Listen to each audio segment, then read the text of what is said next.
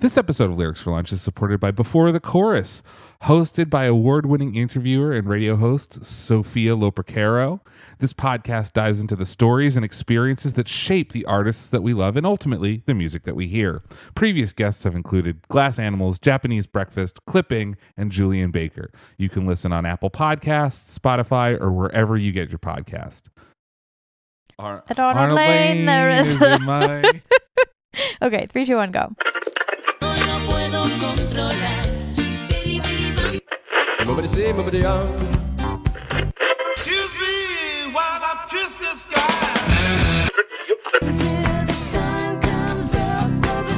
Monica Boulevard.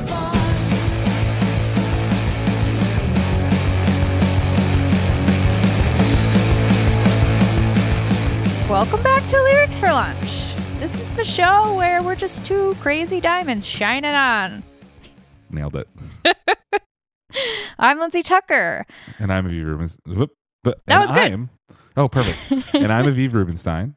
And this is a show where we do deep dives into famous songs, crazy stories about famous songs and famous song history, stuff you should know, but you don't know, and that's okay. Or you maybe you do know, you know, maybe don't, don't know the whole story, but stuff like we feel like is important and interesting for you to know. We hope it's interesting. That's on the post. All that is on the poster for this show. Get yourself a sticker. how, how are you doing this week, Lindsay? I'm good. You know, I've had a little bit of back issues. I've been Me wearing too. this like back shoulder brace thing for as long as I can stand it. Yeah, Try I'm- fix my hunchback. Good job. I have a I have lower back issues. Oh, Do they do they have hunchbacks for lower backs? I'm sure. Just like an upper butt, yeah, an upper butt brace. an upper butt brace. You have a foam roller, correct? I don't know where it went. Well, you got to find that. Bring I that bad do- boy out of retirement. I have to find that. Kind of foam roll it out. Yeah. what are we talking about today? Today we're we're talking about Pink Floyd and specifically their song "Shine On, You Crazy Diamond." So Lindsay, Yes. Lindsay requested this. I suggested it. You yes. suggested it. It's a suggestion when when it's one of the hosts that does it. yes. Um, and I didn't really know much about this song. My dad's a big Pink Floyd fan. He is. He is Oh, gonna be a big Yakov episode. saucy little minx. Um, so what do you know about this song? I like the song. Great. and I know that it was written kind of as a tribute to Sid, is Sid Barrett. Okay, go on.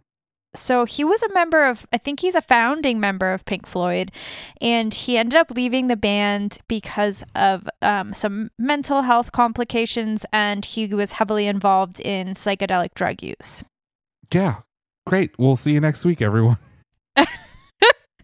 Really? I mean, I mean, no, but you, but listeners, before we started recording, Lindsay was like, "I don't know anything. You're gonna ask me, and you're gonna, you're gonna be, you're gonna laugh at how little I know about it. You know about the song. This is, this is it. This is the song. Yes, or is it? Or is it? I don't know. Um, and like shine on you, crazy diamond, right? Mm-hmm. That SYD. that's Sid. SYD. Right. Yes. Suck my dick. Well, suck your dick. S my D. Um. So, let's take a listen to the song. I don't really know the lyrics. Oh, we'll do the we'll do lyrics. I always do lyrics. Do you? I do. We'll get there though. Lyrics come in on page like twelve. Ooh, okay. Say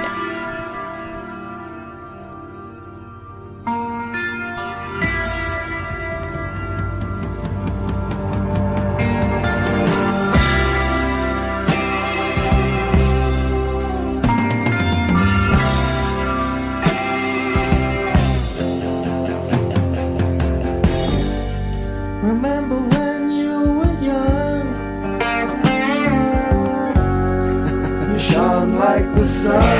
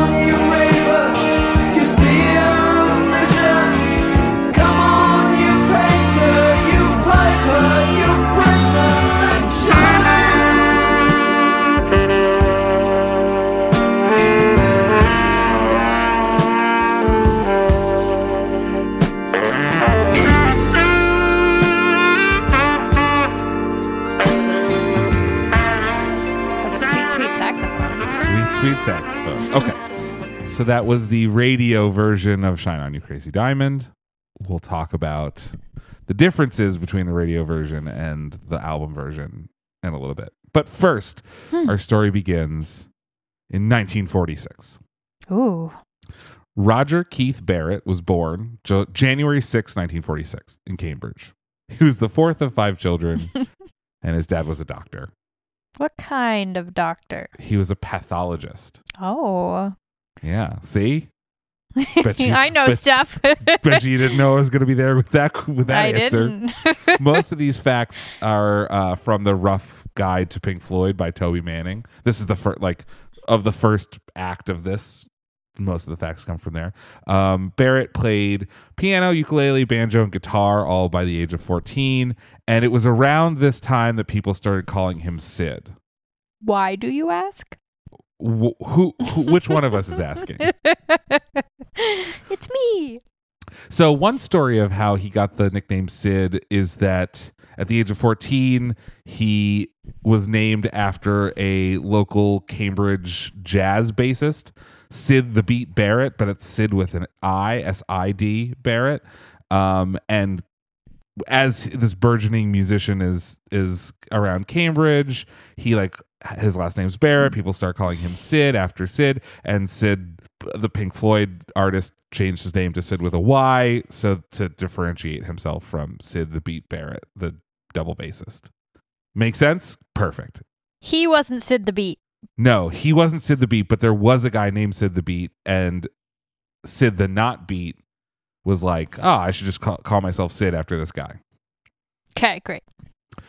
Another account is that when he was 13, his schoolmates nicknamed him Sid after he showed up to a field day at Abington Scout wearing a flat cap instead of a scout beret because Sid was like a working class name. So like the beret was like upper class, the flat cap was like a like a roughneck kind of thing, and Sid was a working class name. I don't know. I think either either, either of these reasons are equally as likely, which is Or not. Or, Or not, not. likely at all. yeah. but we do know that he used both names interchangeably for several years, and his sister Rosemary said uh, he was never sit at home. He wouldn't have allowed it. So He Only- wouldn't allow his family. he to call wouldn't Sid. allow his family to call him Sid. Do you know what my family called me? Poop mouth. Nope. Well, I'm out of guesses then. Gink. it was Gink. Gink? Why? because my dad said that one day. He was like, "Hey, Linz," da, da, da, da," and I was like, "Don't call me that. My name isn't Lindsay anymore." And then he was like, "Oh, really? Well, what's your name?" And I said, "It's Gink." And then he said, "Well, if your name is Gink, what's Casey's name?" And that's my little sister. And I said, Ginkatoria. And he was like, Well, okay then. Does he still call you Gink and her Ginkatoria? Well, he stopped calling her Ginkatoria because um, he started calling her Houndy, which was short for Houndy Bagler because she would always be like hounding for bagels. We should get Russ as a guest on this show. man, man of many nicknames. Yeah, so Gink and Houndy. Great. All right. Let's continue on, Gink. Less than a month before his 16th birthday, his father died of cancer. Mm. And um, Barrett kept a, a diary every day, basically. Sid, And- yes, Sid Barrett. Raja. Roger Sid Barrett. But on this day, uh, he left the entry in his diary blank. The day that his dad died. the the day that his dad died, and um, because he was the fourth of five kids, uh, most of his brothers and sisters had left home, and so his mom decided to rent out rooms in their house to lodgers. This is going to come back in a little bit. Okay. No, is this to make money after his dad died, or was this while his dad was alive? No, no, after his dad died. And so, eager to help her son recover from his grief, Sid's mom encouraged the band in which Sid played to perform in the living room. To okay, yep. Mm-hmm. And so the that band was called Geoff Mott and the Mottos. Geoff Mott and the Mottos. Yep. So Geoff Mott and the Mottos were a mainstay of the Barrett family front room. And Roger Waters and Sid Barrett were childhood friends. Roger Waters is another Pink Floyd founder And another And- Roger. And another Roger. Though Roger Waters uh, was a couple years older than Sid, and at one point in elementary school, Sid was taught by Roger Waters' mom. So Roger Waters often visited gi- the, these gigs in the living room, and at one point he also uh, organized a gig that was for the Council of Nuclear Disarmament benefit. Oh. But all good things must come to an end, and Geoff Mott joined a, a band called the Boston Crabs, and the mottos sadly broke up. The mottos. Great. I guess their motto wasn't Goonies never say die. Gotta love the color commentary from Gink over here. Well, what else am I supposed to do? I'm I here. don't know. In September of 1962, Sid Barrett, at the age of, I have to stress, 16, had started going to the, he had taken a place at the art, in the art department of Cambridge College of Arts and Technology. And there he met this dude, David Gilmour. David Gilmour. Not a Gilmore girl. Not a Gilmore girl, spelled differently with a U. No. Oh, oh Gilmore, like a yes. Paramore, So, so, but not the our- band. So our three our three main players right now: Roger Waters, Sid Barrett, David Gilmour. Remember these names. How could I forget? At this point, Sid started writing songs, and he and David Gilmour occasionally played acoustic gigs together. And one of the songs he wrote at this time was called Effervescing Elephant, and it was later recorded and released on Sid's solo album. So we have a recording of it. Yeah. So this is Effervescing Elephant. Is it effervescing or effervescent? Effervescing.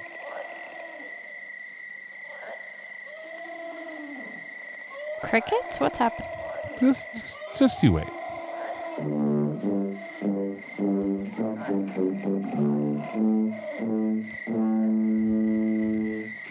An effervescing elephant with tiny eyes and great big trunk once whispered to the tiny ear, the ear of one inferior, that by next June he'd die. Oh yeah, because the tiger would roam. The little one said, Oh my goodness, I must stay at home. And every time I hear a growl, I'll know the tiger's on the prowl, and I'll be really safe, you know. The elephant, she told me so.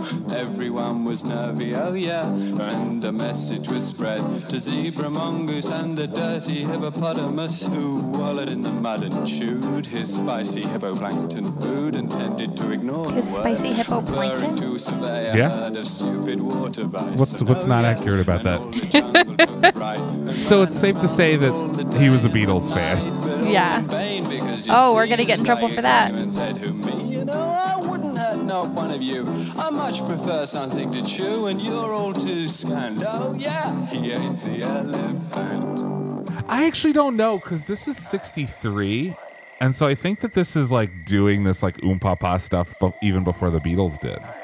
But in his in in in the biography that I was reading, it was like, ah, at this time he started to love the Beatles. So, you know, here sorry everyone. He also loved the Stones.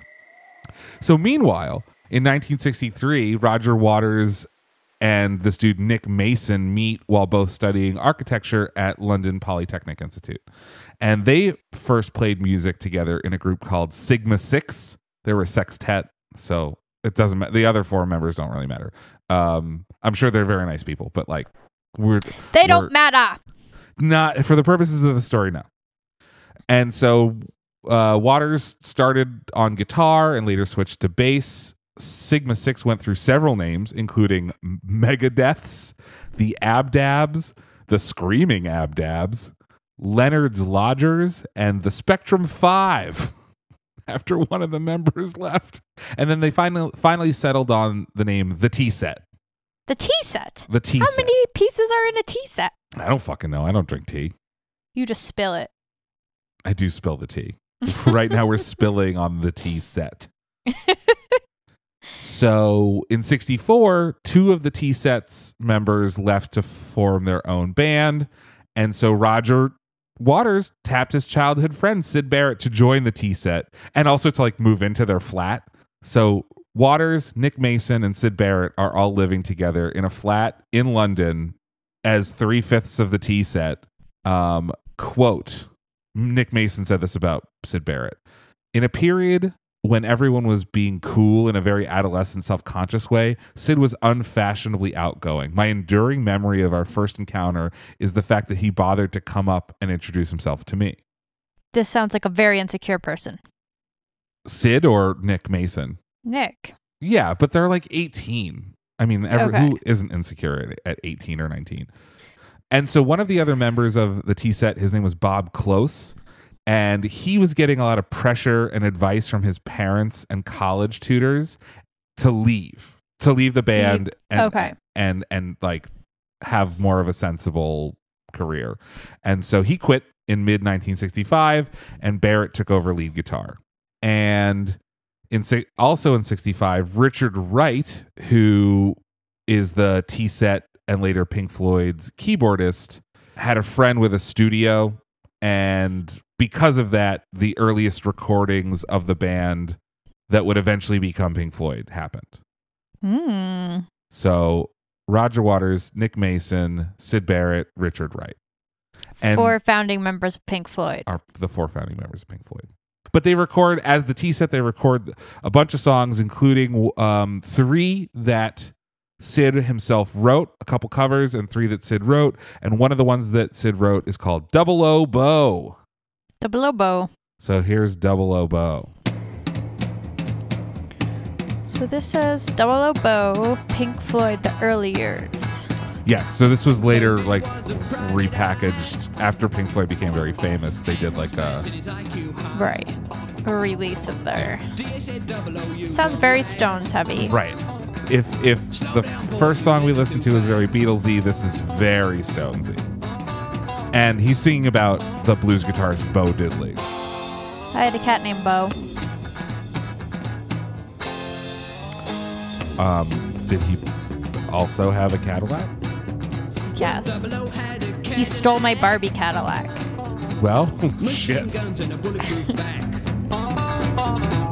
Engine taken from a 707. Sounds like a sure way getting to heaven.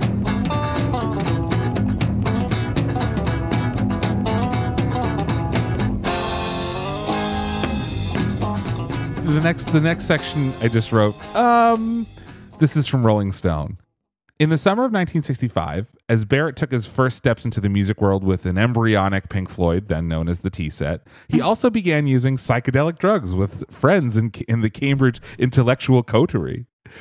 The introspection introduced by LSD and other consciousness expanding substances led many in his circle to convert as a sect of Sikhism known as Sant Mat. Sant Mat literally means the path of saints, um, and that dates back to 13th century India.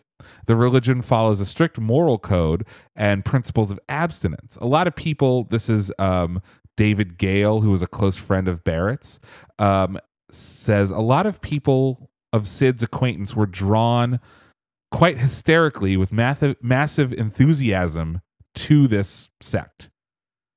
One by one, the bo- young bohemians of Cambridge made pilgrimages to India and returned profoundly changed. They came home, cut their hair off, threw away their hippie clothes, got suits, got a job, became vegetarians, stopped drinking, smoking, and taking drugs, married women of the same persuasion as them, only had sex for procre- procreative purposes, and were advised to be ordinary and to keep their heads down. Okay. Mm hmm. So Barrett was anything but ordinary, and he very nearly joined them. So he, when he was 19, traveled to a London hotel to become admitted by the sect's leader, whose name was Guru Maharaja Charan Singh Ji, but he was known as the Master by his devotees. So this is from Andrew Rawlinson, uh, a devout follower of the sect and friend of Barrett. He said, he asked the master, and the master said, I will not take an emotional request. At that time, it was very unusual for the master to turn anybody down, but he did turn Sid down. He told him that his request to be initiated was emotional and not based on genuine spiritual research. Ooh, so he could tell. I guess he could tell. but by all accounts, the rejection crushed Sid. Oh. And given his future mental health struggles, a simple drug free life of structure and meditation might, may have been the best thing for him. oh. But regardless of whether such a conversation would have saved the man's mind, it's more than likely it would have put a premature end to Sid Barrett, the rock star. Sure. And so around this time, Tea Set releases a song called Walk With Me Sydney. And I can't find a ton of information about this song, but I want you to listen to it Okay. because I'm drawing some co- pretty obvious conclusions here, I think. I'll be the judge of that. This is supposedly on the same record as Double O Bo. I love to love to love to, baby, Sydney. I love to love to love to love to love to walk with me, Sydney. It's a good night. Come on, come on, hold me tight. Well, I love to love to love to, but I got flat feet, fallen arches Whoa. baggy knees and a broken you? frame. Meningitis, peritonitis, Uh, do you? DTs, and a washed out brain. What's a DT? Uh, delirium tremens. It's like when people are going through alcohol withdrawal. Oh.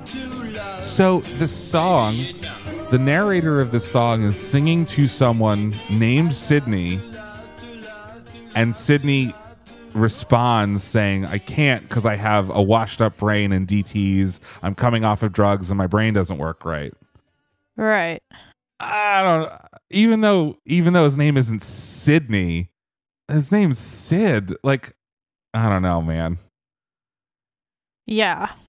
So this song is credited to Roger Waters, but it seems like he's talking about his buddy Sid. And it wouldn't be the last time he wrote a song about his friend Sid. It wouldn't, would It- it? Oh, it wouldn't. so this is from Polar Music Prize, but I don't know. I don't know if I wrote this or I think I did write this because I was researching late last night. But Cambridge, we have a problem. I'm an idiot. Uh, in late 1960, yeah, in late 1965, Sid discovered that there was another group calling themselves the Tea Set. Oh, huge he- problem. Huge problem. Mm, To make matters worse, he discovered this at a gig where both Tea sets had been booked. How is that possible? Who's the I- booking? The booker think- that's like, I this would be hilarious. I no, I think that only one Tea set had been booked and both of them showed up. How? I don't know. But he renamed the band at the spur of the moment and he called he called them the Pink Floyd Sound. The name Pink Floyd is derived from two blues musicians whose uh, records Barrett had in his collection, Pink Anderson and Floyd Council. Ah, I didn't know that. Yeah. See? See? Teaching teaching people things. I didn't know. I, I knew nothing. You didn't know nothing. um, so by 1966, Pink Floyd had carved out their own style of improvised rock and roll, which drew a lot from jazz. And Nick Mason, who is the drummer of Pink Floyd, said, It always felt to me that most of the ideas at this time were emanating from Sid. Mm. Barrett's reading informed a lot of his songwriting. That those that include included Grimm's fairy tales, Tolkien's The Hobbit, and The Lord of the Rings, and the I Ching. What's the I Ching? So the I Ching is uh, usually translated as the Book of Changes, and it's a a Chinese Changes. it's a Chinese divination text. It's it's like a Chinese classic. Turn and face the fray. That's not those aren't the words. They're not? No, Turn and face the fray? I don't think so. I want to be a better man. So they became the house band for a club called UFO, spelled UFO. And this club was in London. It was Stop trying to make Verbo happen. Uh, listen, th- it specifically says house band for UFO, pronounced UFO. and it was a club in London, instrumental for fostering psychedelic music at this time. And uh, during this period, Barrett wrote most of the songs for Pink Floyd's first album, including uh, uh, also other songs that would later appear on his solo albums. By the end of 66, Pink Floyd had gained reliable management. Uh, these dudes, Andrew King and Peter Jenner. King and Jenner wanted to prepare some demo recordings for a possible record deal. So at the end of October of 66, they booked a session at a recording studio. And King said of the demos, This was the first time I realized that they were going to write all their own material. Sid just turned Mm. into a songwriter, it seemed like overnight. Overnight. That's what he says. It seemed like overnight. But his friends were saying he was doing that the whole time. Yes. So they just tricked the label. So this isn't the label. This is their manager. I think that that uh, Andrew King didn't quite realize the the genius of Sid Mm, mm. because he was seeing him as Sid the guitarist. Right. Okay. So one of these demos is called Stoned Alone, and we can listen to it because unlike many of our other episodes, all of this stuff is like supremely well documented. And so we have recordings of basically basically everything. So this is Stoned Alone. Stoned alone. This is Sid Barrett's demo, 1967 demo. Never get stoned alone.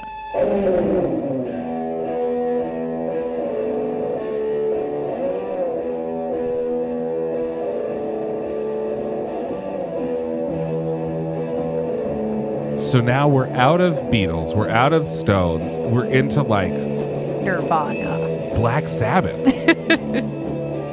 like this sounds like Black Sabbath to me, Yeah. which like rules.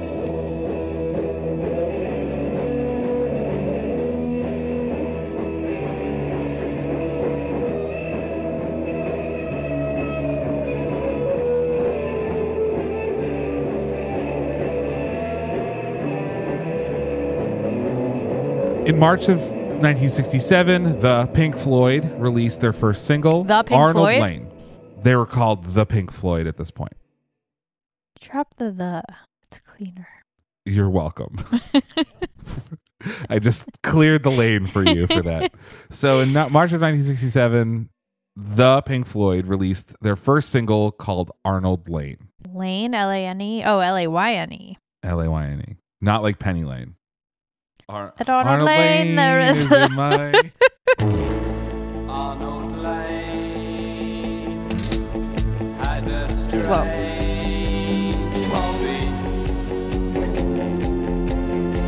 Collecting clothes, moonshine, washing line. They suit him fine. so like none of this sounds like what we consider to sound like Pink Floyd No way. now. Like of all of, of all of the songs that we've listened to, none of them sound like Pink Floyd, but they're all by the Pink Floyd slash the Tea Set. So the story behind Arnold Layne, quick quick diversion. Sure. Apparently this is a true story. Arnold Layne. Yeah. So this is from Rolling Stone. The track Arnold Layne is chiefly remembered as the world's introduction to Pink Floyd. It's also a note it's also notable as the only ode to an underwear bandit to ever hit the pop charts. The lyrics were inspired by an unknown fetishist who who briefly ran amuck in Cambridge snatching women's undergarments from clothesline, including one from Roger Waters' backyard. What? And he was called Arnold Layne? I think that they made up the name. Oh.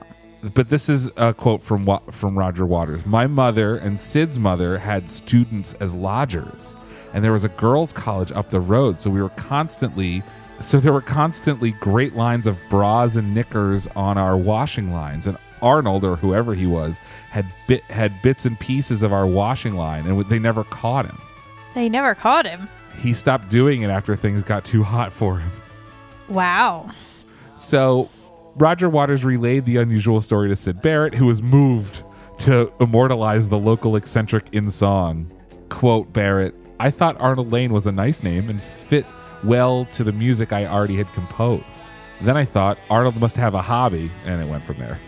Arnold's strange hobby of transvestitism proved too much for some, and the song was banned on the popular offshore radio station, Radio London.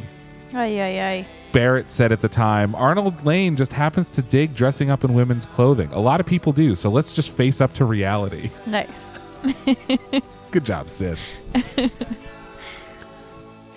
so, their next. So, at this point, the other members of Pink Floyd are, are starting to worry about Syd, right? He's doing a lot of drugs, he's being very weird.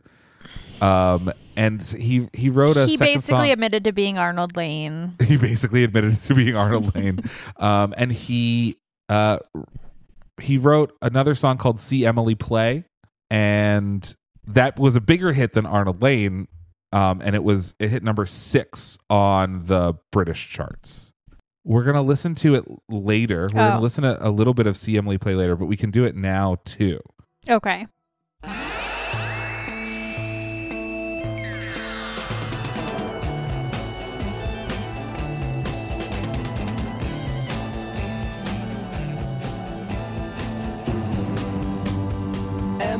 Tries but misunderstands. So remember this little melody. Emily tries but misunderstands. That's gonna come back later. Okay. But this is See Emily Play. That hit number six. So big hit. And are these In- even official videos? Did we have No. official videos back then? No. So they, they had videos as a part of like press kits, but there was really nowhere to play them. Got it. Um, so through 1967 and early 1968, Barrett became increasingly erratic, partly as a consequence of his reported heavy drug use, of specifically LSD, but there's also speculation that he suffered from schizophrenia. Okay. Once described as joyful and friendly and extroverted, he became increasingly depressed and withdrawn and experienced hallucinations, disorganized speech, memory lapses, intense mood swings, and periods of catatonia. What? Yeah. Although the changes began gradually, he went missing for a long weekend, and according to several friends, including one of the members of Pink Floyd, came back a completely different person. What? How? He got abducted by aliens. Maybe. So, one of the striking features of his change was the development of a blank, dead eyed stare. Aw. Barrett didn't recognize his friends and often didn't know where he was. On a tour of Los Angeles, Barrett said, Gee, it's sure nice to be in Las Vegas. Many reports described him on stage as strumming one chord through the entire concert or not playing at all. And at a show in Santa Monica, he slowly detuned his guitar. What?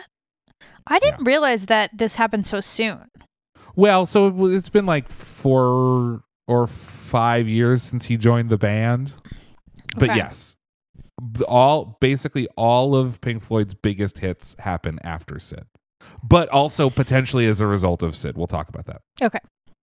So Syd was interviewed on the Pat Boone Show, which is a radio show, and he uh, replied with a blank and totally mute stare, according to Oh Nick Mason. god.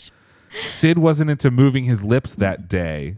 He exhibited uh, similar behavior during the band's first appearance on American Bandstand, hosted by Dick Clark. Surviving footage of this appearance shows Barrett miming parts completely. However, during a group interview afterward, Barrett gave terse answers. During this time, Barrett would often f- forget to bring his guitar to sessions, damage equipment, and was occasionally unable to hold his plectrum His what?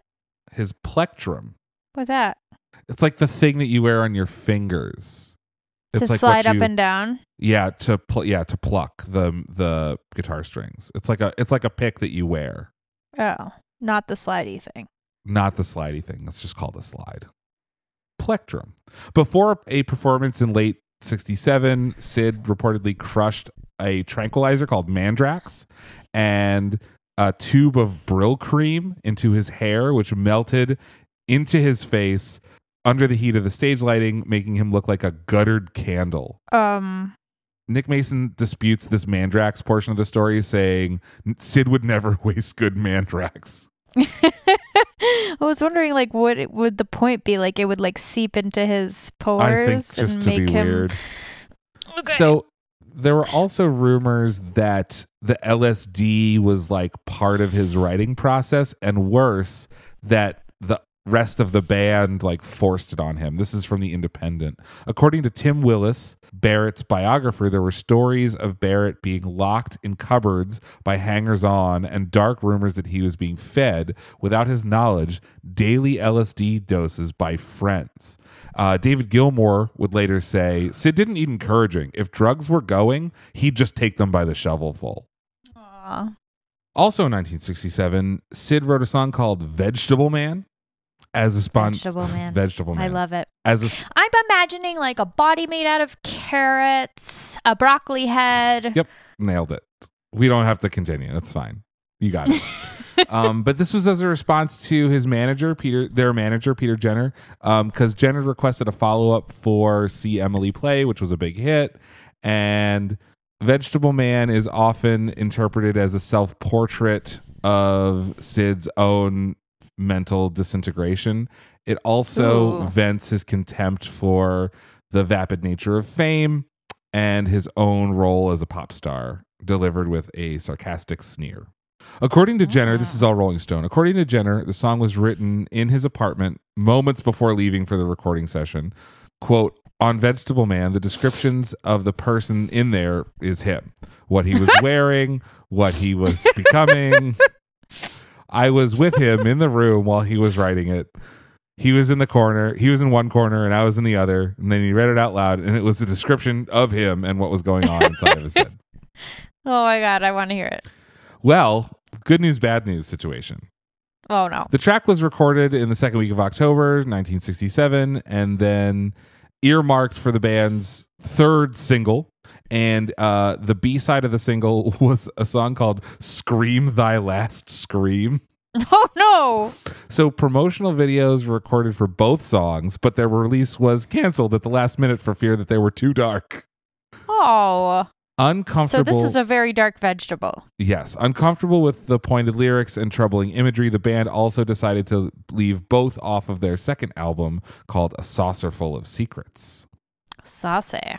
So Jenner admits that the songs expose Barrett's fragile psyche. He says it's like psychological flashing. Though he admits that, he's quick to argue in favor of their artistic merit. Quote, I always thought that they should be put out, so I let my copies be heard, he said in 2005. I knew that Roger Waters would never let them out, or Dave Gilmour.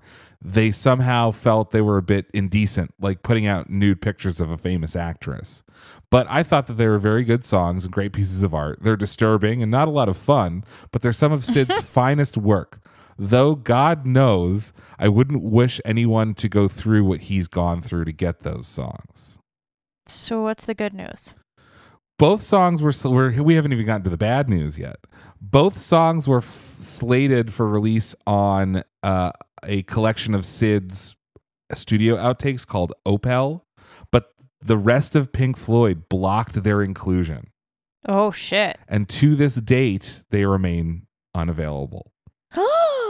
However, oh. this Rolling that was all from Rolling Stone. However, this Rolling Stone article came out in 2016, and since then, the songs Ha-ha! have become available. yeah, shit yeah. So here's Vegetable Man.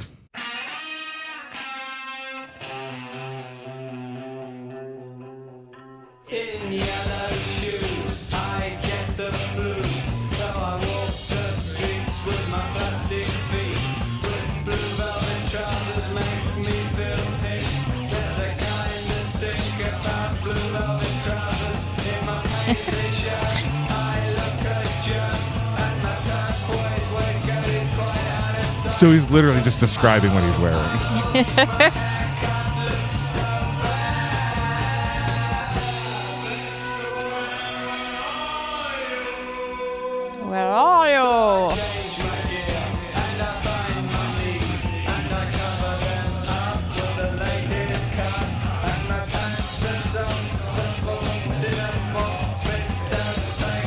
I love this song. Me too.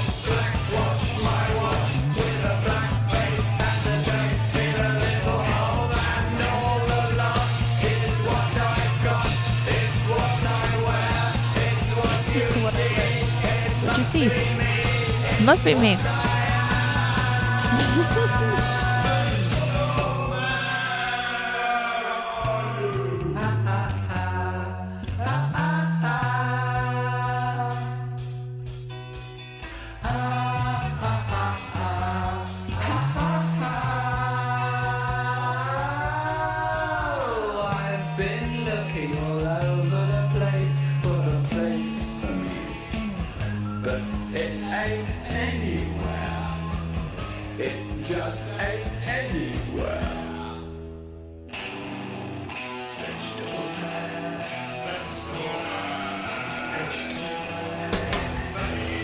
So yeah, this is this is very much like a window into his psyche Yeah, and how sad it is sad. he is.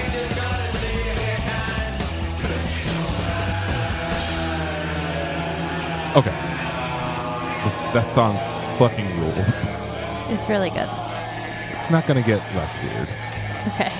Uh, so this is from biography. The group headed out for a UK tour around this time with Jimi Hendrix, and um, Barrett caused some more tension by either refusing to exit the tour bus at gigs or walking off before the start of a show. And there was a disastrous appearance at a Christmas concert, and the band reached out to Syd's college friend and bandmate David Gilmour. Hmm. Gilmour with a U. So Gilmour with a U was fronting another struggling group called the called Joker's Wild, and they reached out to David Gilmour to replace Syd Barrett. Hmm. So this is from Rolling Stone.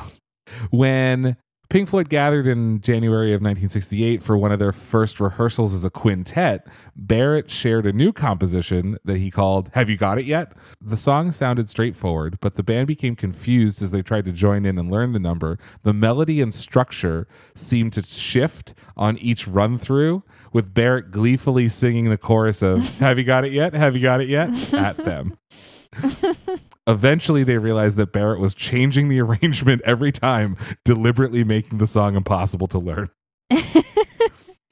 we Love didn't get that. it for quite a long time, says David Gilmour.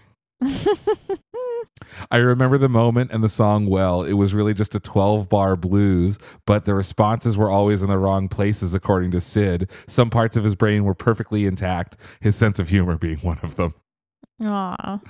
Uh, Roger Waters also appreciated the humor. He said, quote, I actually thought it was something rather brilliant about it, like some clever comedy, but eventually I just said, oh, I've got it now, and walked away. but this would be Syd Barrett's last practice session with Pink Floyd. Oh, And the song do we was have never the tapes? recorded. No, the song was never recorded. Sad. So the band entered 68 with intentions of continuing as a five piece and and they thought of maybe an arrangement where Barrett would remain on board as a behind the scenes songwriter, kind of like Brian Wilson from the Beach Boys, but they abandoned that idea altogether. Uh, and by March of 68, Barrett was no longer with the band that he co founded and pushed to prominence. So after this is Rolling Stone, after parting ways with Pink Floyd, Barrett recorded two albums, The Madcap Laughs and Barrett. And he made several brief attempts to return to the concert stage. His first solo performance was in 1970, and he was backed by Pink Floyd's re- by his replacement in Pink Floyd, David Gilmour. Interesting. Yeah. Um, and this dude, Jerry Shirley, on drums. Both of them assisted in recording the solo album. So, like, Syd and David were like not on bad terms. Okay. But the gig was marred by PA problems and it rendered Syd's vocals inaudible. Barrett Aw. performed just four songs before laying his guitar down on the floor and exiting the stage abruptly. But we do have a recording of this. Yay. Like I said, everything is like super well documented.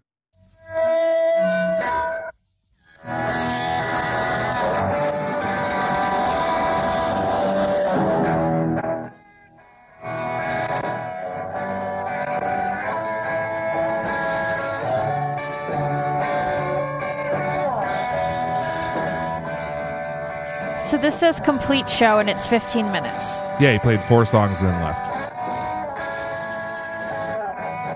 So he played the song, Terrapin, Gigolo Aunt, The Effervescing Elephant, which we heard earlier, and a song called Octopus, and then he left.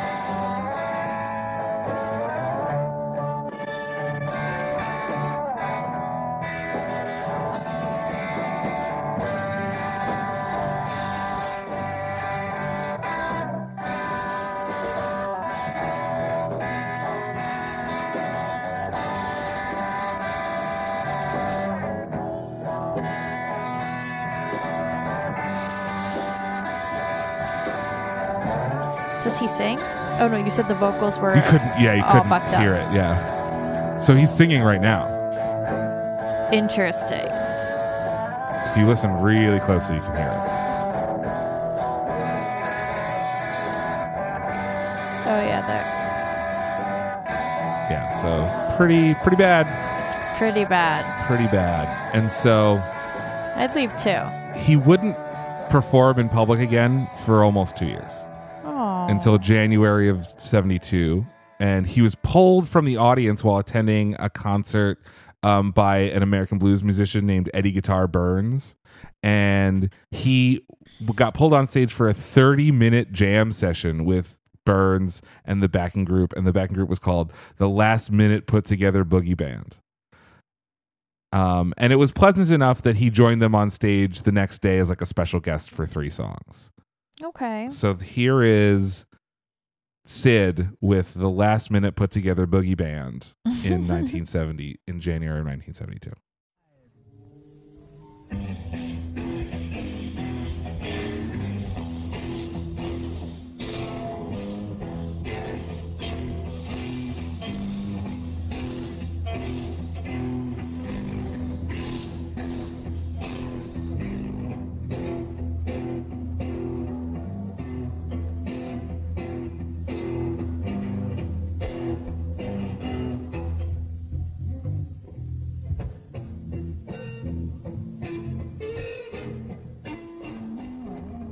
So the boogie band drummer, whose name was Twink Adler, Twink.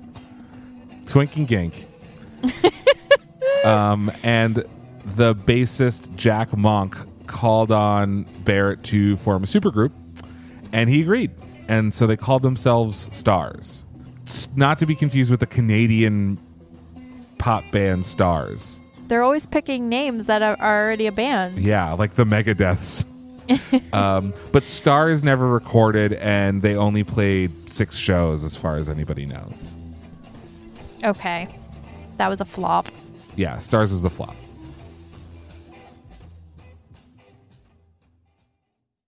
So let's hit the hyperdrive. After Barrett's departure, Pink Floyd released A Saucerful of Secrets in 68, Ummagumma in 69, Atom Heart Mother in 70, Meddle in 71, and Dark Side of the Moon in 73. Jackpot.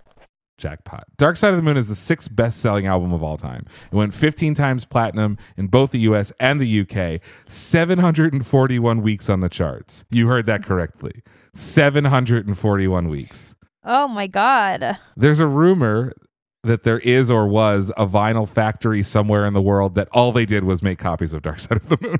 Oh my god, I bet. And on Dark Side of the Moon, there's a song called Brain Damage. Brain Damage slash Eclipse. Let's take a quick listen to Brain Damage. Flips.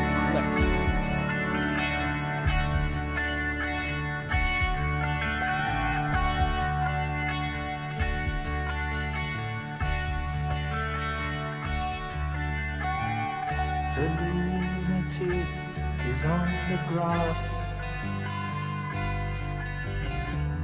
The lunatic is on the grass. Remembering games and daisy chains and laughs. So you know the song, right? Yeah. I'm just not singing for your sake and the audience so they can just hear it. I appreciate it. So my father always told me that this song, Brain Damage, on Dark Side of the Moon, was about Syd Barrett. Okay. And I thought that he was mistaken, right? Because I thought he got this confused with Shine On You Crazy Diamond. When Um, you thought that when you were researching? Well, I thought that was when I was researching. Okay. But he was right.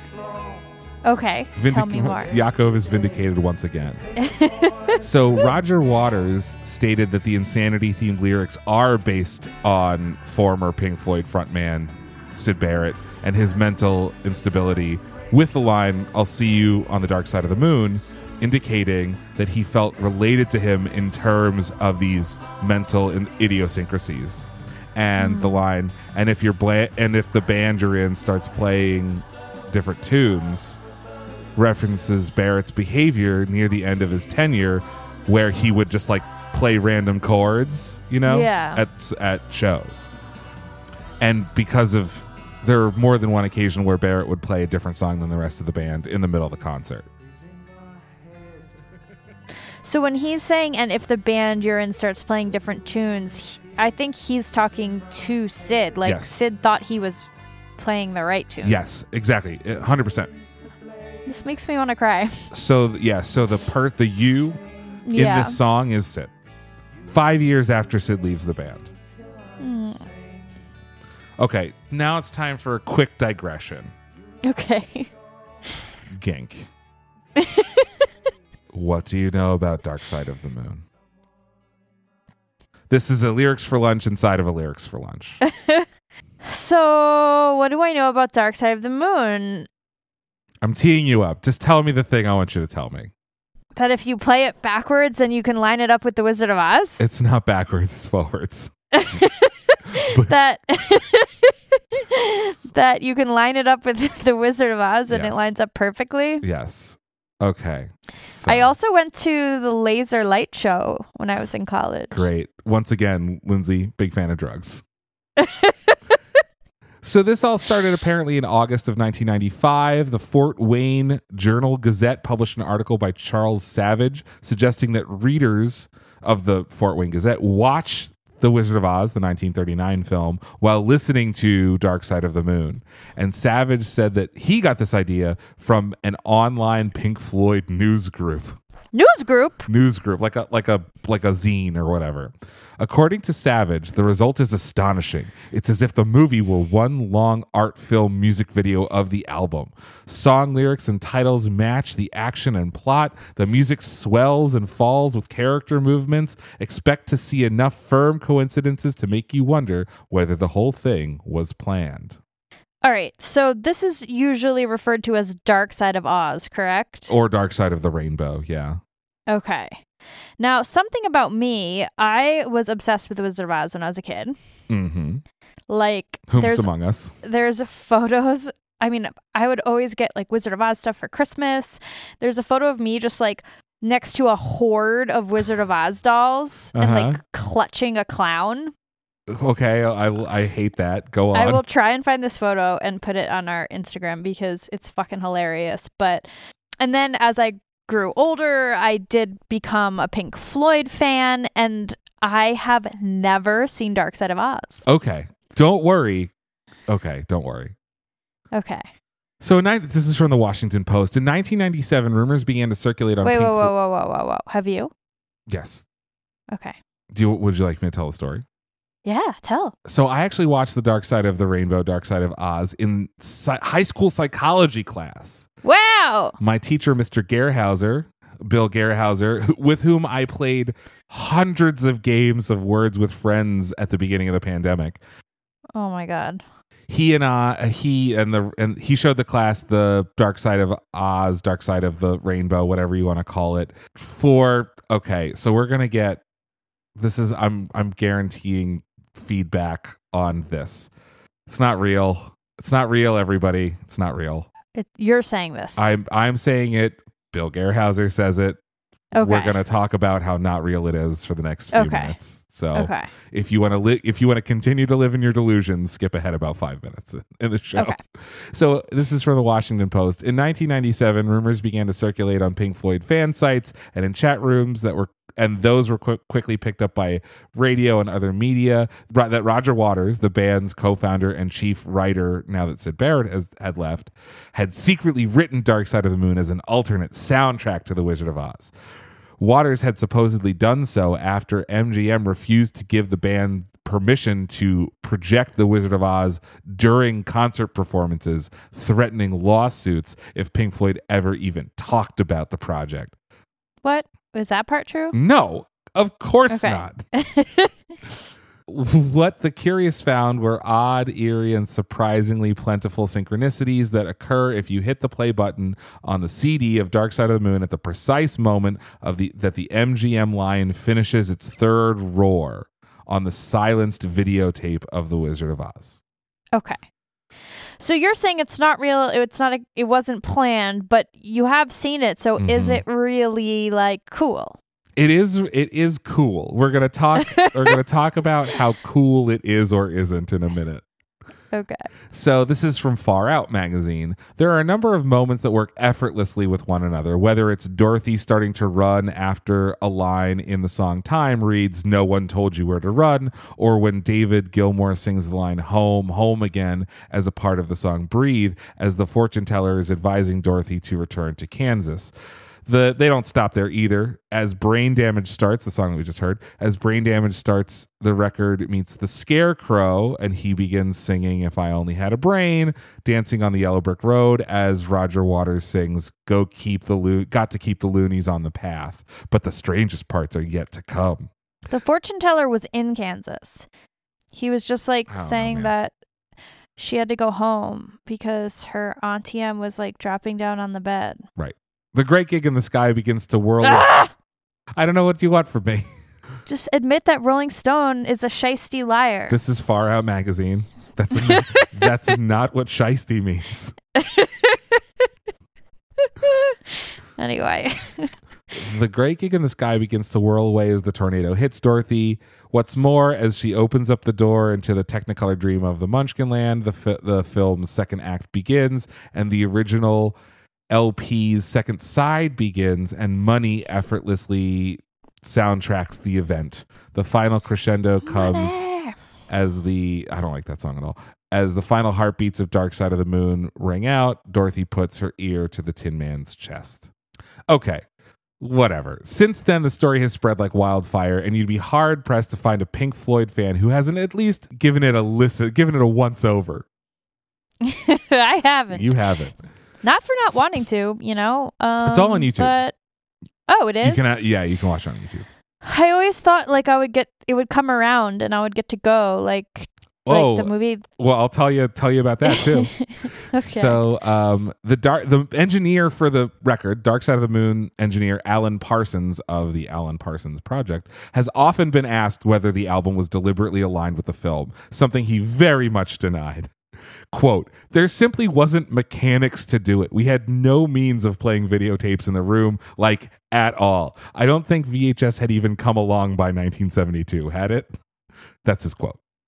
I'm, I was just thinking, like, I it? think it. I think it had. I wasn't alive, so I don't know. But um, Needless to say, that hasn't stopped plenty of theorists, plenty of theories surfacing about the two documents' similarities. Even Pink Floyd drummer Nick Mason was asked about the Dark Side of the Moon, and he said it's all it's absolute nonsense. It has nothing to do with the Wizard of Oz at all. It was all based on the Sound of Music. wait, was he making a joke? Yes, he was making a joke. Okay. Though the Um, article goes into be like, was it based on this? Is this about nuts? No, it's not about. He's joking. um. Okay. So here's Alan Parsons, producer of this album, talking about what what gobbledygook nonsense the theory is. We'll talk about whether it's cool or not in a second. I know that I know that that's on your mind. Actually, what was on my mind was Christopher Plummer when he was sexy singing Edelweiss. All right, relax. Edelweiss. Keep it in your pants, kid. Have you ever tried, attempted the the whole Dark Side of the Moon, Wizard of Oz thing? I did a talk in uh, Seattle with Bob Ezrin, who obviously has other uh, Pink Floyd connections. We talked about, you know, just like you and I are talking now, we talked about Pink Floyd and making albums and stuff. And then the uh, moderator said, we have time for one more, one more question. And uh, the guy stood up and said, uh, so what do you think about um, the this connection between the Wizard of Oz and Dark Side of the Moon? And Bob Ezrin said, that cannot be the last question. because it has absolutely no foundation. Oh, I know. It's, it was a fabrication by someone who had much too much time on Much his too hands. much time on their hands, like the Paul is dead fabrication Yeah, of the Beatles. Of course, yeah. But it's fun. Which is true. It keeps it's, it's, Um, fun little I- pop you know what? I love watching. Uh, I love watching TV with a with the wrong soundtrack. Yeah. Um, you know, ra- uh, music can be music, or um, my uh, TV system here at home. Uh, I can I can be watching one channel and listening to the sound of another channel, and it it's things always happen. I mean, inevitably. Uh, uh, it's great to watch a really serious movie with a comedy soundtrack. You know, and, The laugh you know, track or and, and- yeah, and, and uh, Right. you know, and light-hearted music in a really sort of heavy horror film and stuff. Okay, so when you had said that, like when Dark Side of the Moon ends, when Dorothy puts her ear up to the Tin Man's chest. yeah, you're supposed to restart the album. Oh, okay, great. That was my question. So in 2003, Pink Floyd tribute band The Machine did a Dark Side of Oz tour and played Dark Side of the Moon with the Wizard of Oz projected on a screen behind them. That's kind of fun. Yeah, but Alan Parsons is like on to something with it, with, where he says you just put two things together and they're gonna work, right? So this is from Little White Lies. Psychology professor Pamela Heaton from Goldsmiths University believes that there are parallels among such theories, which might explain why a Beatles fan hears "Paul is dead" when a song is played backwards. She explains one of our psycho- one of our psychology lecturers did an experiment where everyone listens to a record backwards, and it made absolutely no sense. Then he put words on a screen that all the people in the states were claiming you could hear. The states being the United States. This this person is Yeah, in, got it. in Europe. Um, we read the words and listened, and they all matched perfectly. The reality is, once the brain has a word, it pushes to match the acoustic stimuli. Hmm. But why is it that Pink Floyd's music lends itself so well to movies? Besides Star Wars and The Wizard of Oz, there's also a rumor that Stanley Kubrick's 2001 A Space Odyssey perfectly matches the band's 24 minute composition Echoes. Mm. Hmm. The the fact that Kubrick was at one time considering asking the band to write the film's soundtrack only adds an extra layer to the theory, which I mm-hmm. think is what gets confused with the Wizard of Oz. Roger Waters wanted to do the soundtrack rumor. Yeah. Heaton says that the answer probably lies in the experimental nature of Pink Floyd's music. If you listen to a Beethoven piece, it's very strictly structured. It's obvious why it would struggle to sync with a film. By comparison, The Dark Side of the Moon is psychedelic and experimental. It has random samples of people talking. Neither The Wizard of Oz nor the Pink Floyd album have a tight, cohesive structure, and both have a dreamlike quality, so it's easier for the brain to find coherence between the two. But didn't The Wizard of Oz come out in like the 30s? 1939. So there's no way that Roger Waters wanted to do the soundtrack. He wanted to project the film behind. The, the rumor is that he wanted to project the film behind him, and MGM didn't let him. So he's And like, they were ha like, ha ha, I'll do a whole album, which does that doesn't make sense. You put an ounce of pressure on that, that doesn't make any fucking sense. okay, great. A different psychologist, Levitin, has a slightly different take. Beethoven's fifth fits.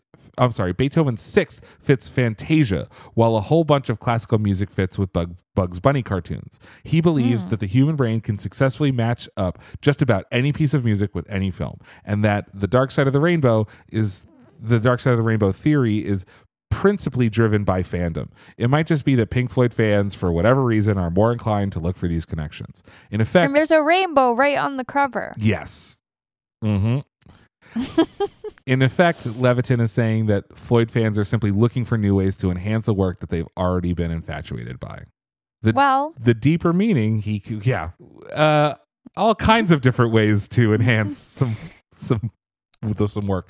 Um, the deeper meaning he concludes is that the brain is a giant pattern detector. It seeks to find an order in order in chaos, to match things up even if there's no apparent relationship as a part of a grand scale prediction system. If this go if this goes with this, they must be related. And maybe I can predict the behavior of X by observing the behavior of Y. yeah. And this is literally like how film works. Like the Kuleshov effect is the exact same thing. Um, Heaton adds, it's not just Pink Floyd. Because of how the human brain naturally looks for coherence, I'm sure you could find dozens of other film and music combinations too. So, the YouTube channel No Nerds Allowed tried to prove or disprove scientifically the synchronicity behind Dark Side of the Rainbow. Ooh. The host watched six different movies along with Dark Side of the Moon to see if they synced up. There was like a point system involved that I can explain. It doesn't. It's not that important. Um, the movies were The Wizard of Oz, The Godfather, Paul Blart Mall Cop Two, No. Avengers Endgame, Shrek, and The Shining. Okay, perfect. Great sampling. Okay, so so the host specifically did a sample from across genres and across time periods. Mm-hmm. Weirdly, The Shining scored the highest. Oh. And The Shining has a bunch of conspiracy theories associated with it that are all nonsense also. So like we can get into that later in on a different episode that will never air. Um what on our Patreon, on our Patreon. Um so which the doesn't exist. the ranking was The Shining, then The Avengers, then Paul Blart Mall Cop 2, then The Wizard of Oz, then Shrek, then The Godfather. So Wow. The Wizard of Oz was not even in the top three of these six randomly selected movies. Wow. And so this uh Did he show us any clips? He's a YouTuber. he shows a ton of clips. Now I can't it's it's I can't show clips here because all you'll hear is the song. But the video is 34 minutes and it's got some amazing synchronicity mm-hmm. points. Really, really good stuff. But can you just email it to me so I can watch it later? Sure. It's fabulous. We'll put it on our Instagram. It is unbelievably fun. And the and the Remind me to actually put it on our Instagram Oh. because I never do. Okay. So this rumor is so pervasive that the Pennington Planetarium actually had to post something on their website. So What? What's the Pennington Planetarium? it's just a planetarium that does Pink Floyd laser light shows.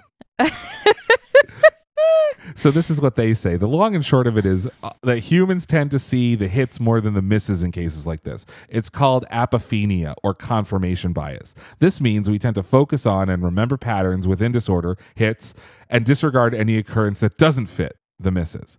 And it's like this when people dream of a friend that they haven't seen in years and the next day they run into them at a coffee shop. That may sound like a cosmic occurrence, but people never consider all the times that they've dreamt about someone and then they didn't meet them the next day in a coffee mm, shop. You love this. You love this theory. I do love this theory. This is this is what I texted you last night. I'm like, this is this is the greatest episode we've ever done.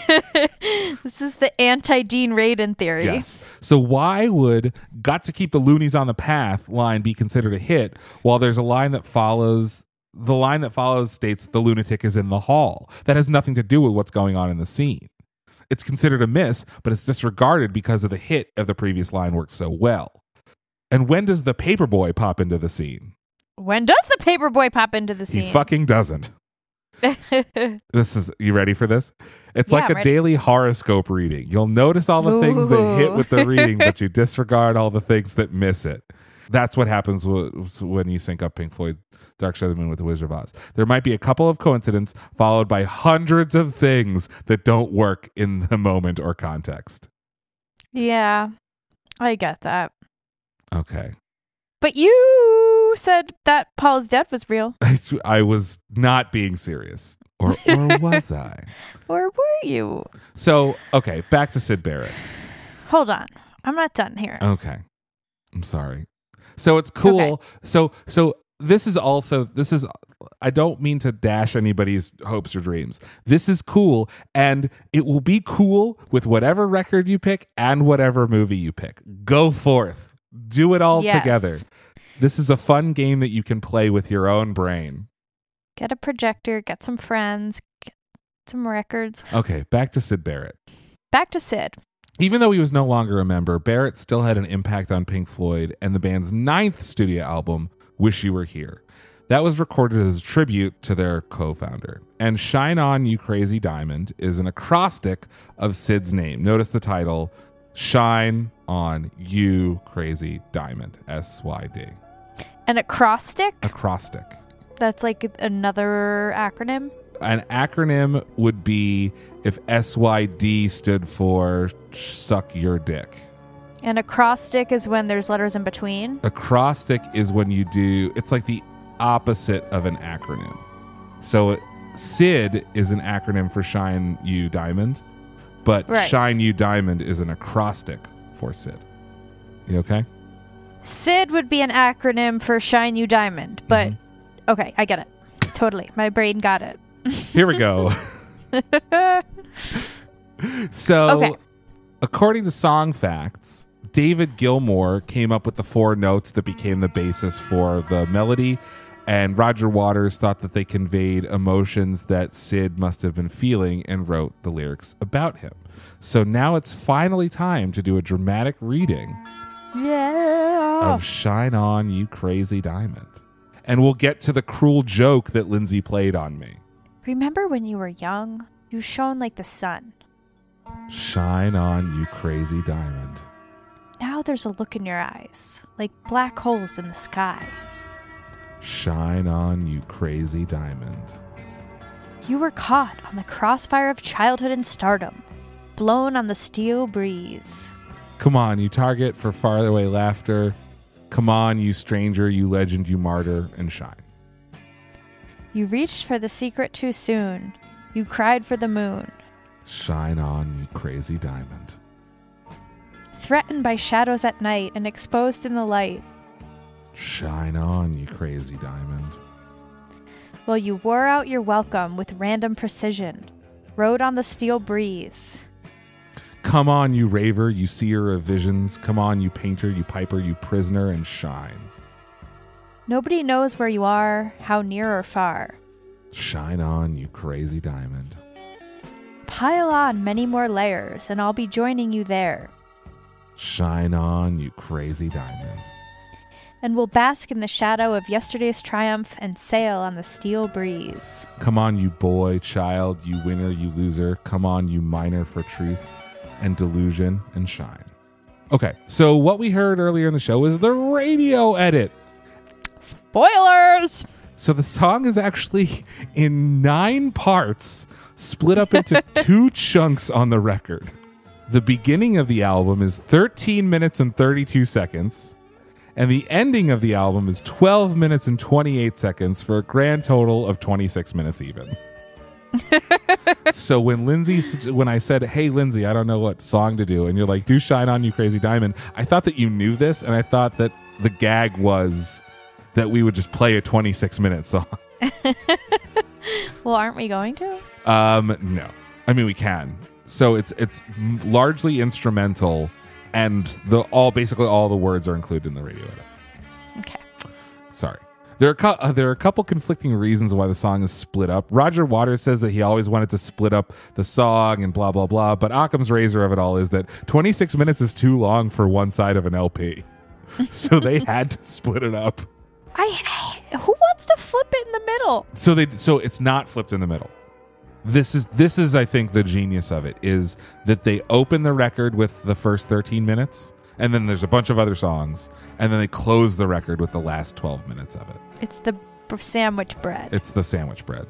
I still hate flipping the record. Sure.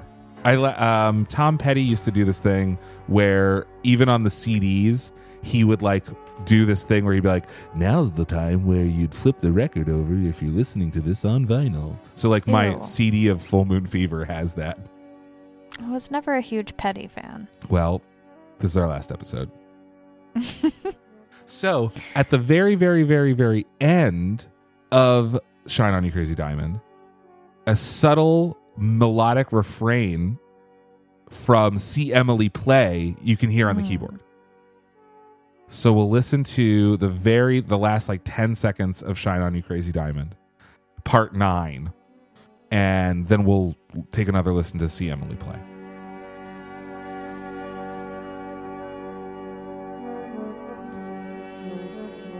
So remember that melody. Do do do do do do do do. Because Yeah. that is the melodic line of See Emily Play. Emily tries but Mm-hmm. misunderstands. Okay, cool. So She's often inclined to borrow So what have they said? about Syd. And this being their tribute to him. Oh, good question. So we'll answer that in a second. But clearly, you know, See Emily Play is a, is a Syd song. They're they're talking about Syd in the in the lyrics. The th- the the thing is an acrostic for Syd. But before we get to that, from the Independent, in June of 1975, while Pink Floyd were recording the album "Wish You Were Here" at Abbey Road Studios, a portly, shaven haired man arrived and stood quietly at the back of the studio watching. He appeared as Pink Floyd performed the song Shine On You Crazy Diamond.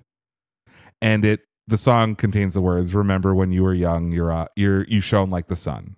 Now there's a look in your eye like black holes in the sky, right? Which is clearly a reference to Clearly. at first, they didn't recognize the man whose head and eyebrows were shaved and who was apparently trying to clean his teeth by holding a brush still and jumping up and down.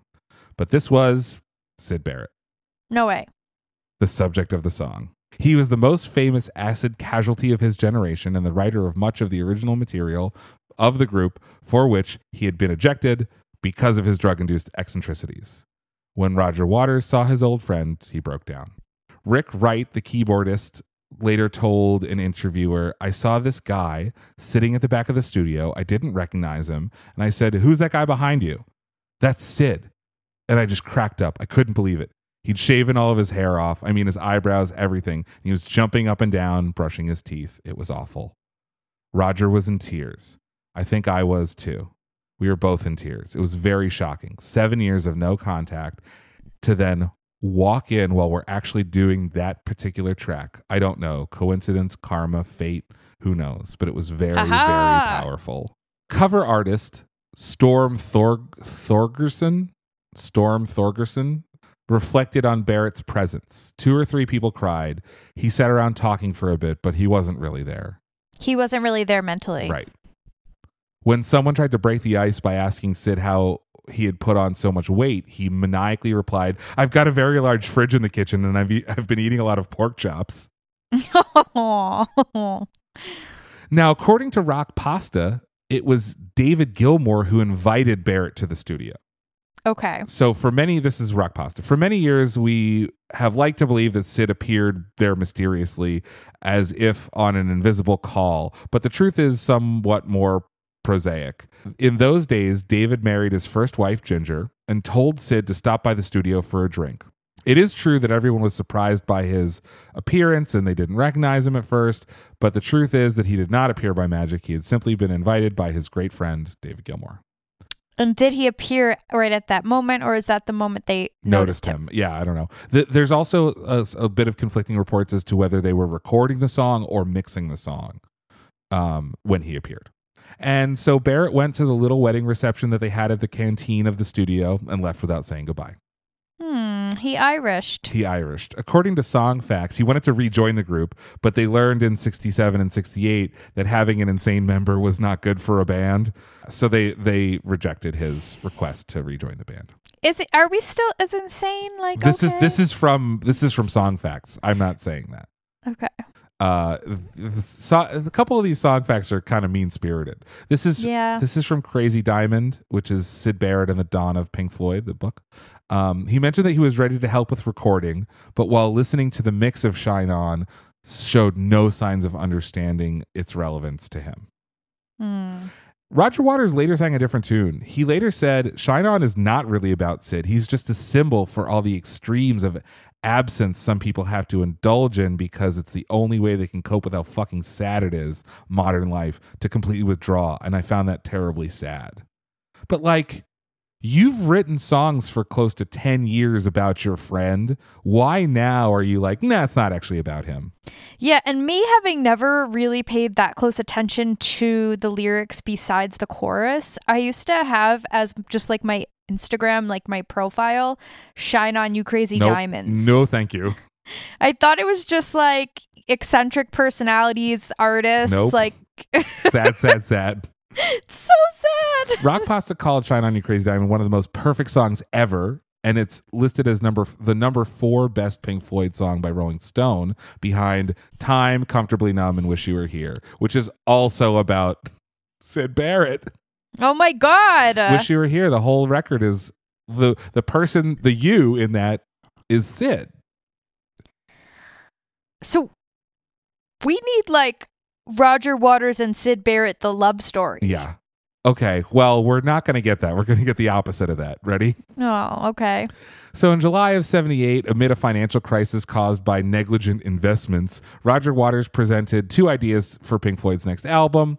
One was a 90 minute demo with the working title Bricks in the Wall, and the other became Roger Waters' first solo album called The Pros and Cons of Hitchhiking. So they both became a thing. hmm But one of them is The Wall, which is like the 10th best selling album of all time. And one of them is of some fucking record I've never heard of. so Mason and Gilmour were initially very cautious. They chose to go with The Wall. Um, Bob Ezrin co produced and wrote a 40 page script for the new album. And Ezrin based the story on a central figure called Pink, um, inspired by. The pink ink, that's what my dad would call me. Great. Inspired by Waters' childhood experiences, the most notable of which was the death of his father in World War II. And the first metaphorical, that was the first metaphorical brick that led to more problems. And Pink would become drug addled and depressed by the music industry, eventually transforming into a megalomaniac, a, a development inspired partly by the decline of Syd Barrett. So he's just like cashing in on this guy's demise. For 10 years. It's kind of extremely fucked up. So at the end of the album, the increasingly fascist audience would watch as Pink tore down the wall, once again becoming a regular caring person. So during the recording of the wall, the band became dissatisfied uh, by the by their keyboardist's lack of con- contribution and fired him. So Gilmour said that uh, he was dismissed because he hadn't contributed anything of value whatsoever to the album. He did very, very little. Acco- according to Nick Mason, he would just sit in on sessions without doing anything, just quote being a producer. And Okay. Waters later said that the band agreed that he would either have to have a long battle or agree to leave quietly. And after the album was finished, he accepted the ultimatum and left. The ultimatum, all right. So six years later, 84, right? The wall is Yep. huge. Sa- Huge. Saves Roger Waters from financial ruin. So six years later, David Gilmour recorded a solo album called About Face and used it to express his feelings about a variety of topics, from the murder of John Lennon to his relationship with Roger Waters. He later stated that he used the album to distance himself from Pink Floyd. Soon afterwards, Roger Waters began touring with his albums, The Pros and Cons of Hitchhiking. So Gilmour, Waters, Nick Mason, and their manager Steve O'Rourke met for dinner in 1984 to discuss the future of the band.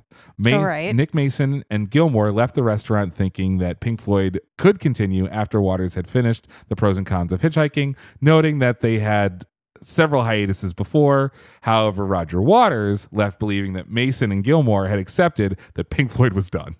Oh shit. So Mason said that Waters later saw the meeting as duplicity rather than diplomacy. And he wrote in his memoir, clearly our communication skills were still troublingly troublingly non-existent. We left the restaurant with diametrically opposed views of what had been decided.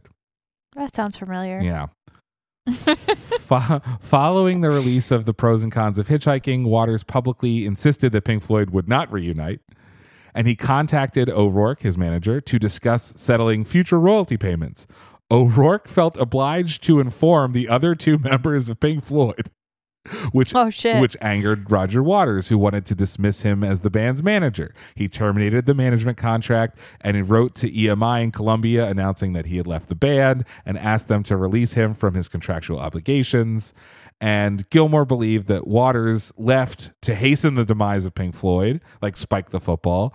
And Waters later stated that by not making new albums, Pink Floyd would be in breach of contract which would suggest that royalty payments would be suspended and that the other band members had forced him from the group by threatening to sue him.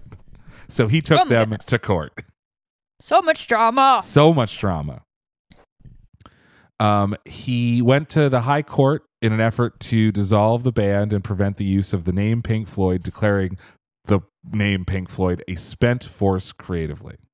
A spent force creatively. And then Roger Waters' lawyers discovered that the partnership had never been formally confirmed. Oh shit. So Roger Waters returned to the High Court in an attempt to obtain a veto over further use of the band's name. And Gilmour responded with a press release affirming that Pink Floyd would continue to exist. And the sides reached an out of court agreement finalized on David Gilmour's houseboat, the Astoria, on Christmas Eve 1987. Shit. Why did Roger Waters care so much? I don't know. That's a well because because he was a megalomaniac, right? After Syd's departure, Roger Waters wanted to be basically the Syd, right? He wanted to be the creative force and did not like it that David Gilmour had or anybody had any input. There was like a lot of stuff about Roger Waters becoming like this maniac. Mm-hmm. Um, but you know, It's not his episode. it's not his episode, baby. so Roger Waters said that if I hadn't settled, if we hadn't reached an agreement, the financial repercussions would have wiped me out completely. So don't worry because for the for the following 40 years, Roger Waters and David Gil- David Gilmour still hate each other. Jesus. Speaking to BBC in 2013, Waters admitted that attempting to dissolve the band was maybe not the right way to go. Quote, I was wrong. Of course I was, he said before adding, Who cares? It's one, Who cares? It's one of the few times that the legal profession has taught me something. Oh wow. Detailing further, Roger Waters added, Because when I went to see these chaps, I said, Listen, we're broke. This isn't Pink Floyd anymore. They went, What do you mean? That's irrelevant. This is a label. It has commercial value. You can't say that it's going to cease to exist. You obviously don't understand English jurisprudence. Despite this, they uh, reunited briefly in 2005 for a performance at Live 8. You remember Live 8? Sure do. Pink Floyd did Uh huh. And they with Roger Waters. with Roger Waters. And they managed to put their differences aside for a cause much more significant than their own. But the Waters Gilmour days were long gone, and the chances of another Pink Floyd show is now seemingly impossible. So, to catch you up, Roger Waters tours is like Roger Waters, David Gilmour tours tours is Pink Floyd, who even though he was very early, like he's been a Pink Floyd member for 55 years at this point, was not technically a founding member. Right. However, despite leaving Pink Floyd 36 years ago, Roger Waters still manages to find things that irritate him about David Gilmour. Oh my goodness. Like what? In a five minute video shared on his official Twitter page in 2020, Waters lamented the decision not to allow him access to the Pink Floyd social media channels, yet David Gilmour's wife, Polly Samson, can use the platforms to promote her novels. Quote, one and a half million of you have viewed our new version of Mother, which is lovely, and it really warms my heart, Waters said. But it does bring up the question why is this video not available on a website that calls himself the Pink Floyd website? Well, the answer is because nothing for me is on the website. I am banned by David Gilmour from the website. Waters added, David thinks he owns it. I think he thinks that because I left the band in 1985. Maybe. Maybe that is why. I think he thinks that because I left the band in 1985 that he owns Pink Floyd, that he is Pink Floyd, and that I'm irrelevant. I should just keep my mouth shut. Waters then took aim at Gilmour's wife, sniping that some of her friends recently asked him, Why do we have to sit and watch Polly Samson year after year, month after month, day after day, and the Von Trapps reading us excerpts from their novels to get us to go to sleep at night? So maybe there is something to the sound of music thing. I gotta check out this Instagram. Oh, was, I think it was Twitter. Hmm. I couldn't find it. I think it's been taken down. We're not even allowed to mention my projects on the Pink Floyd website. This is wrong. We should rise up or change the name. Who's we? I don't know. Or change the name of the band to Spinal Tap, and then everything will be hunky dory. Okay. So the feud between Gilmour and Waters was put into context during an interview with Rolling Stone in 2018. Pink Floyd drummer Nick Mason speculated, It's a really odd thing, in my opinion, but I think the problem is Roger doesn't really respect David. He feels that writing is everything and guitar playing and singing are something that I won't say anyone can do, but that everything should be judged on the writing rather than the playing. I think it rankles with Roger that he made a sort of error in a way that he left the band, assuming that without him it would fold. Mm-hmm. And then he added, It's a constant irritation, really, that he's still going back to it. I'm hesitant to get too stuck into this one because it's between the two of them rather than me. I actually get along with both of them. and I think that it's really disappointing that these elderly gentlemen are still at loggerheads. Oh yeah. Grow up. Gilmour has resisted to retaliate to Waters' latest snarl. However, he didn't hold back when he offered an opinion of his former bandmate to Rolling Stone in 2014. Why on earth anyone thinks what we do now would have anything to do with Roger is a mystery to me. Roger was tired of being in a pop group. He is very used to being the sole power behind his career. The thought of him coming into something that has any form of democracy to it, he just wouldn't be good at it. Besides, I was in my 30s when Roger left the group and I'm 68 now. It's over half a lifetime away. We don't really have that much in common anymore. Yeah. It's valid. Waters has attempted a peace summit between the bandmates during the last few years at an airport hotel, but alas, it ended in disaster and confirmed that there would be no truce between the two men. They are no longer the same people they once were, and their careers have taken different routes. However, it's not hard to hold out hope that they can still repair their friendship. Gilmour and Waters have spent close to 40 years locked in a vicious feud, and it remains unlikely that they will resolve it anytime soon. This bitter dispute is a source of sadness for millions of Pink Floyd fans on the planet. Hmm. Even if a reunion is fir- firmly out of the window, putting the bad blood behind them would at least offer a sentiment of peace for their supporters. Back to Syd. Syd basically became a recluse and lived in, with or in close proximity to his sister and brother in law. Um, she married and took his last name, which is Breen. Took the her her husband's last name, which is Breen. Syd was a painter. He was an amateur handyman. In 2001, there was a BBC documentary called Omnibus that revisited Syd and his legacy. This is from Rolling Stone. Barrett didn't like to revisit his pop star past and often became extremely upset by reminders of the period, but one notable exception took place in November of 2001 when BBC aired an omnibus television special about Syd's life. Intrigued, he decided to tune in. I was very surprised that he did watch. This is his sister speaking. She quietly assisted the documentary producer without her brother's knowledge. He came to watch it with me. He didn't enjoy it. He didn't like it at all. He didn't quite know what was going on. I don't think.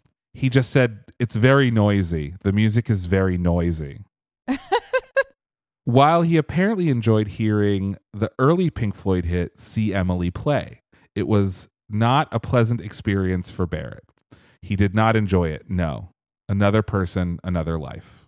Syd Barrett died in 2006 of pancreatic cancer. So, in May of 2007, the remaining living members of Pink Floyd, Waters, Gilmour, Mason, and Wright, who they kicked out while they were recording The Wall, performed at a Syd Barrett tribute concert in London.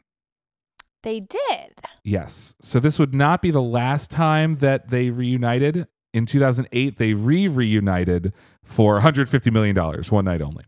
Um, wow. Yeah. So and uh, and Wright later died, but this was the last time that f- four of them uh, took the stage together, and they played Arnold Layne, the song that Syd wrote about his mother's border stealing underwear. So that's what we're gonna go out on today. Yay. We're going to do Arnold Layne for you. So where can people find us on the internet? Find us on the internet at Lyrics for Lunch on Instagram and Twitter and lyricsforlunch.com. For longer and weirder stuff, hit us up at lyricsforlunch at gmail.com. Send us your favorite Pink Floyd song, whether it's 26 minutes or less than that. If you want to support the show, go to our website and click support the show. And hit us at like and subscribe wherever you get your podcasts. It helps people find us. Leave a rating and review. And tune in next week when we do this all over again with you want to share what episode what what song we're doing? Nope. Okay. Well then I'll go fuck myself. Uh, it's a song that I don't particularly like. You don't? No. Well, that's lame. Well Maybe I can convert you. maybe you can convert me. Until then, I'm Aviv Rubenstein I'm Lindsay Tucker. saying, Shine Shine, on. on. Take